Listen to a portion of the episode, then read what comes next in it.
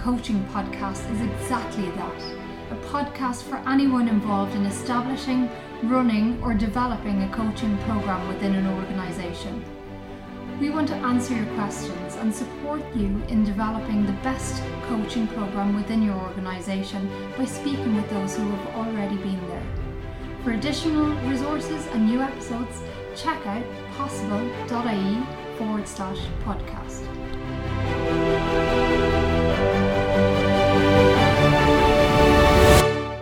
In this episode, Paul is joined by Eva Kovacs, Head of Internal and Executive Coaching at GlaxoSmithKline. Eva has been involved since the start of GSK's coaching journey and has been instrumental in its growth to 400 plus internal coaches, a comprehensive internal training program, and dedicated internal executive coaches. This episode covers everything from the how and why of setting up an internal coaching faculty to internal coaches competing with external coaches and their funding model. Let's have a listen. Eva Kovacs, thank you very much for your time. Well, it's my pleasure. Thank you for the invite. No problem. Um, so, Eva, uh, I'd love if you could start by maybe telling us a little bit about your own background and how you came to coaching. Yeah, so I'm a Hungarian living in London, and uh, current role is a global role dedicated to coaching. However, I started my uh, professional career more in uh, HR, kind of traditional graduate, joining a big multinational, and then progressing through the you know different levels. And uh, what I know I loved was, and what what, I, what keeps still keeps me interested is how can you sustain healthy high performance in the current business environment, and therefore leadership, how we develop our talents, what sort of organizational culture we develop. This is always something that deeply interests me. And I actually had a breakdown some time ago when I was struggling with being a mom and having a big role and I was not ready to go to therapy. So I went to a coaching training, which was all about self exploration. And then I kind of started to find myself. I think it's a never ending story. And then uh, I also found a profession which I deeply believe in and feel very, very passionate about. And I'm curious, you said healthy high performance. I think that's a really interesting term in, in today's world. What, what, what do you mean by that? Sustainable sustainable healthy high performance meaning how can we pay attention to high performance and the people and their well-being as they are delivering that performance so that it's staying sustainable? And for that to achieve i think you need to be very attentive to the person. We are not machines. We need our downtime. We need our regeneration. We need our joy all that sort of things. And is the business or the environmental leadership permitting that?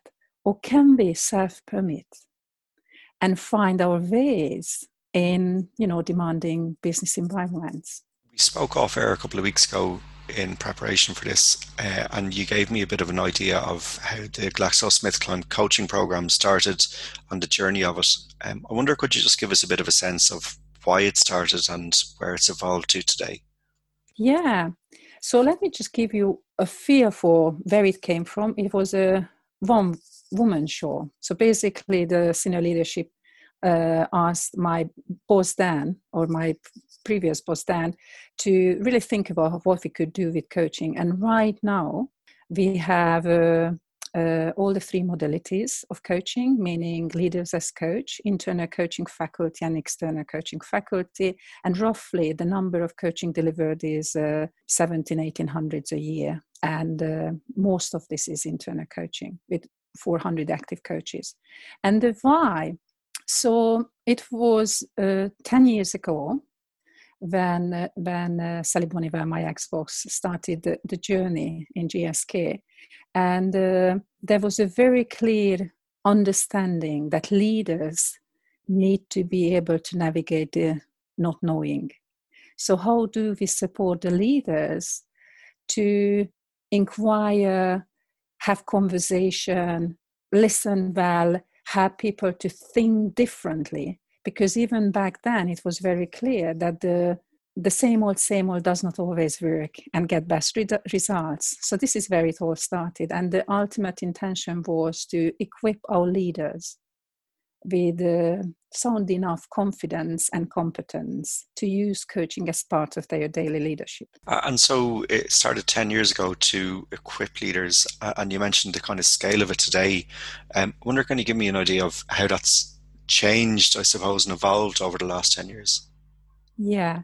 So back in uh, 2010, there, or ever since, I think there were a couple of strategies that we always had uh, as important. And that was what is the infrastructure that will support coaching? Equally, how do we make sure we have the right external partners? How do we equip line leaders with the right skill? And as part of that, we gradually developed a quite big internal coaching faculty. So we started to train internal coaches as part of the strategy to build strong internal coaching capabilities. Um, so this is how it started. But I remember the first two years of uh, this decade was all about training. I remember we, we, were almost like an internal coaching training company. So yeah. I toured a lot of countries and it was all about raising awareness, creating a standard understanding what coaching is, or it's not, and what has some of the basic skills and how you use it uh, in service of improving performance. With coaching mindset, which is not tell, but inquire and letting people find their own ways. We spoke about the need to evolve with the business uh, and with the external coaching market. Can you give us a sense of what people should be watching for as a prompt for that change? Yeah, so I think uh, uh, externally, uh, a lot has changed. First, I think the professionalization of the external market is very, very evident. So companies know better what they're buying. And I think there is a lot more appetite to find coaches with the right credentials. Also, while a couple of years back, to find the right coaches we wanted to work with was more, you know, through finding individuals.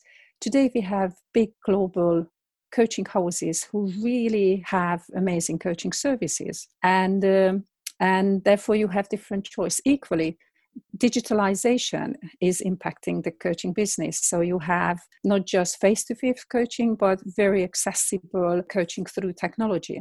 So this gives you more choice as a company when you're thinking about what you're buying. Likewise internally i think what uh, shifted is that as our leaders became more confident in their coaching skills, we needed to be thinking about how will coaching be complementary to what our leaders do. So therefore, we started to think about how do we position coaching and and and right now it's absolutely part of uh, your development plan. It needs to be agreed with your line leader tripartite meetings or multi-stakeholder contracting is absolutely part of the deal so that we have the input of the leader but also through involving the leader the coachee has more intentional support from the line leader. So basically it's three parties who actually are in their own way responsible to delivering the results that is agreed in coaching, which I believe actually has a better return on the investment as well. And uh, we also needed to pay attention to how the culture changed and what has become more important. And very, very clearly, what is true for us, while the previous CEO had the mandate of reputation, this CEO has uh, the mandate for performance. Uh, and how do you navigate that with your coaches? And how do you therefore support the coaches so that they understand you're still working with the individual as a whole? However, you need to do that so that they're successful in, in their roles and in a particular business environment. So it's really almost thinking more systemically about not just their coach coachee in the room, but also that they have a background in the business that needs to be taken into account through the work. Timely, I suppose that we're recording this during COVID, and you talked about the digitization of coaching and using things like Zoom, which we're obviously on at the minute. Um, has that always been part of the coaching mix, for the want of a better term? Uh, do you think it's it's something that people have become a little bit more comfortable with over the last three months, or just curious around your thoughts on that? I think it's a very important question, and for us in GSK, it's uh, probably naturally evolved over time.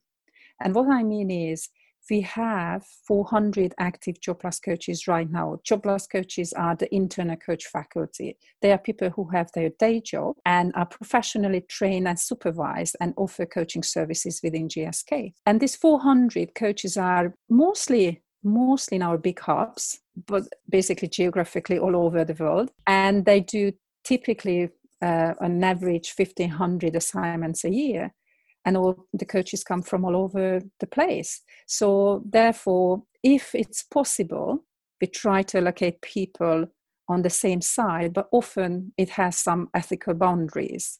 So it's it's been from the very beginning part of the deal that if you are a Job Plus coach, you will be quite likely to coach over technology because you will not be co-located with your client. Uh, so you'd spoken about the professionalization uh, of coaching internally within the organization. Can you give us a sense of that and what was in, what's been involved to date? Yeah, so I think we have a really well governed internal coaching practice, but to get here, it was a very iterative process. So we started with training internal coaches first, and our focus was how can we make sure they have the solid foundation to get started as a coach. And then prior to that, we were trying to make sure they also have clients. So we did a lot of advocacy to make sure people opened up to work with internal coaches so that after training, the coaches can practice right on. And perhaps it took two years to establish that and then we started to think about so then what now we have trained coaches who practice what can we do to make sure they actually keep up their uh, mastery. So we introduced supervision first and back then it was actually optional. And then we started to think about uh, webinars and development days where we bring together the community and bring in intern external speakers to build on the initial training and give them possibility to build a community but also to practice together. As we probably it was around 2016 or so when we introduced job plus coaching standards. So this is a minimum standard that you need to achieve to keep up your coaching practice and that was a certain number of clients a year but also attending three supervision as a minimum each year and then two other professional development activities, which can be just an hour long webinar as a minimum, or or maybe more, depending on what you wanted. So that was what we this this is what we offer internally, we also started to think about is there a way, uh, perhaps a, a cost-effective way, to make sure we have more to our professionalization uh, uh, which supports what we're already doing internally. And this is where we started an external partnership with companies with internal coaching practices like BBC and John Lewis and BA and the likes, uh, where we bring together internal coaches every year, a cohort, so that they can learn together.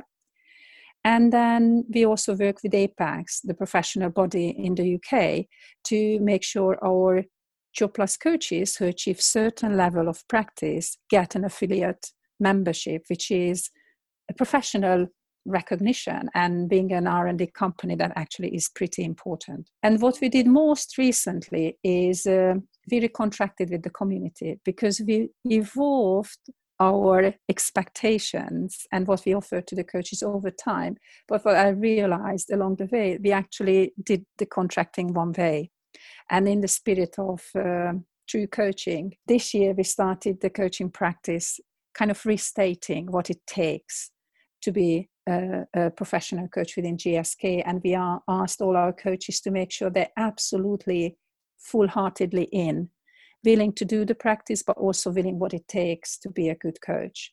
And that was important because what we noticed, some of our coaches were absolutely 100% doing both their development and developing clients, but some, because of the day job challenges, actually were lacking behind perhaps either on client work or they were on learning. So as pressure on performance is growing, we wanted to make sure our coaches are absolutely 100% clear what they're signing up for.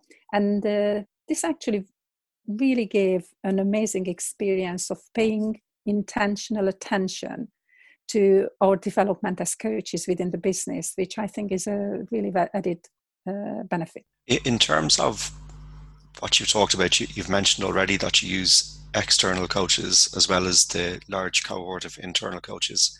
How do you go about selecting external coaches and external coaching panels? So we centralized that back in 2010 because we sometimes still call it the wild west of coaching when there were, you know, coaching was an evolving new profession, yeah. but there wasn't a an understanding of what does good really look like. And I think from a strategic perspective, it's very, very critical that you clear what sort of coaching you want in your company. And therefore, you really look for the coaches who offer you what you want. We were very, very clear that our leaders are amazing in telling and mentoring and supporting their employees and, and, and teams in all sorts of ways. But what was lacking back then how can they inquire and, and coach their teams to you know find their own solutions so therefore we were very very clear that we are looking for coaches who are coming from a relational whole person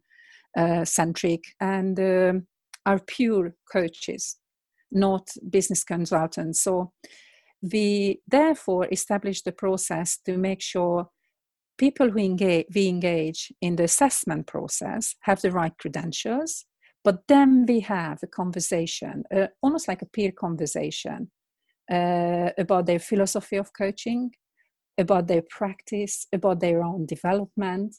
And then we ask them to coach us.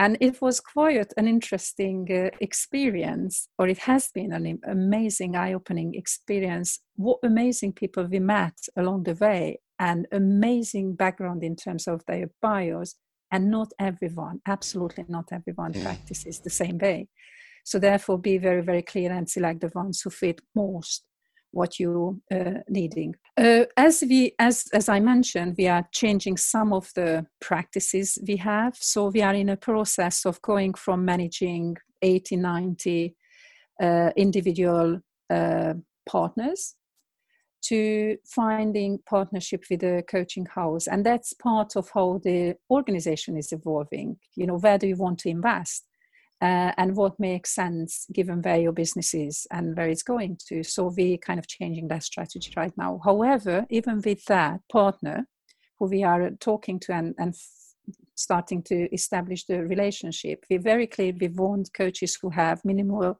ICF accreditation at PCC level have been working in business, so have a very strong understanding of big corporate environments and what it takes to be a leader in this environment, and are continuously supervised and do pay attention to their uh, inner work. When you were talking about the professionalization of the internal coaching function or department within GSK, um, one of the things that jumped to mind was God, it must cost an awful lot of money, all the training and supervision and constant development.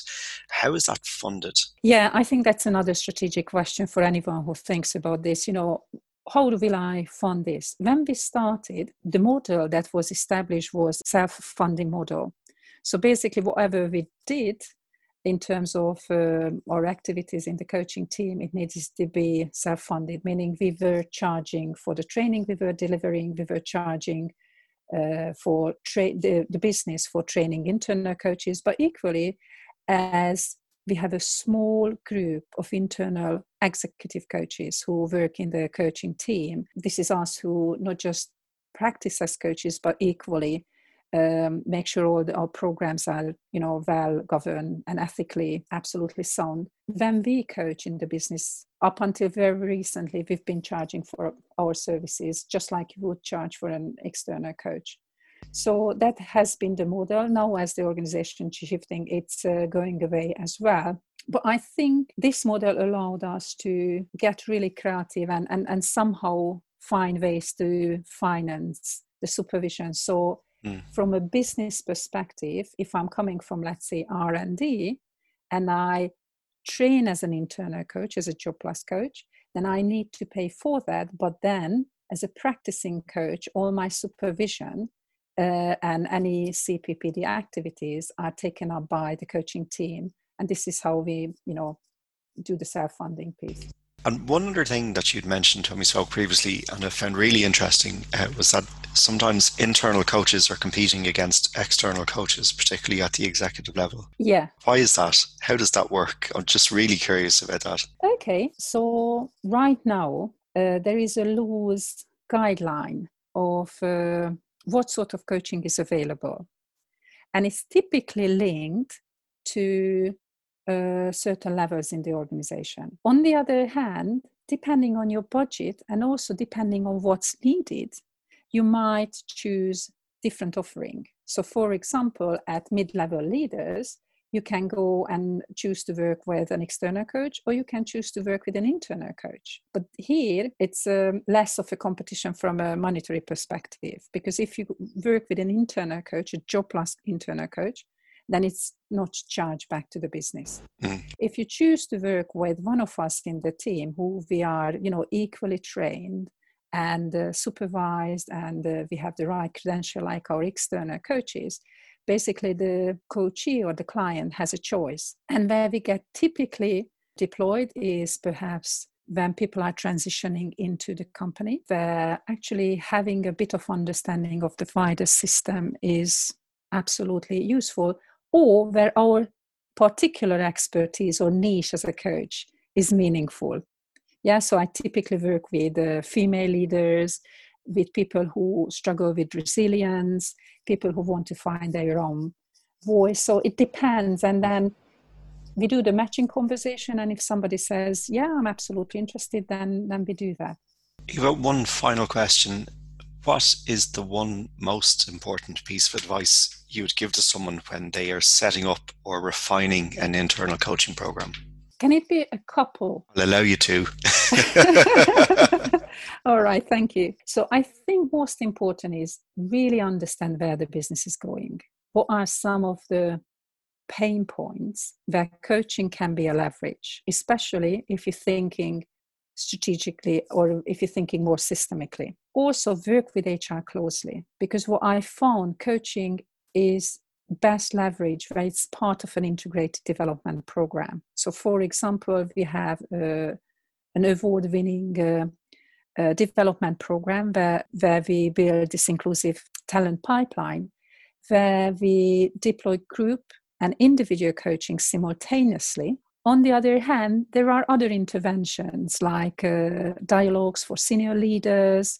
In some of the programs, there is leadership program involved in the same program. So how can it be part of something bigger, which is addressing a, strategic challenge? And this is where you need to be very, very close to HR in, in your thinking. The other one, the third one, which I would suggest alongside focus on business, work with HR closely, is stay true to your professional beliefs. And I think working as an internal coach and also managing an internal coaching uh, uh, faculty well in uh, ethically is not a small thing because you need to be very very mindful of your role as a coach within a system which you're part of because you also have a day job and the way you interact with colleagues might not actually be aligned to how you need to be interacting uh, as a coach. So being very, very clear about your boundaries and then standing for them, even if that means you're actually challenging some of the ways things are done in the business, it's important. And I remember my Sally Bonneywell, my boss, t- telling me when I started to become an executive coach in the company, Evie, you're doing the best job when you are at the edge of being fired. So we as coaches are all about being in good relationship, being in a trusted relationship, but also inviting the client to going beyond where they would be go, going um, on their own. So how can you do that? But how can you do that not just as a coach in your coaching relationship, but also as the professional who leads coaching in a business? because I think that's that's that's very important. And what I found whenever I represent coaching in any conversation, if I come from the belief or I, from the mindset I hold as a coach, and I'm relational uh, and I'm in a dialogue that actually always says coaching. So I, I never think about selling coaching because at one level, you know, when we charge for it, we are selling it. On the other hand, if I'm just am in a dialogue and inquiring and you know genuinely am curious about what the client needs, even if I'm talking to HR about a particular challenge they have as an HR professional or a business leader, I found that actually help them to understand what coaching is and then open them up to work with coaching or use coaches or whatever was most appropriate. And often, when we had these sorts of conversations, sometimes it turned out it's not coaching what they need. And then being able to say, look, how can I point you to another colleague who actually maybe offers something that is more useful here? And it's not coaching. Eva Kovacs, thanks a million for your time. No problem at all.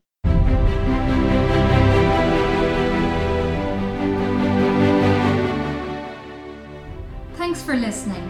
We hope you enjoyed this podcast. If you would like to be a guest, have any comments, or are curious about any topics in particular, get in touch with us on podcast at possible.ie thank you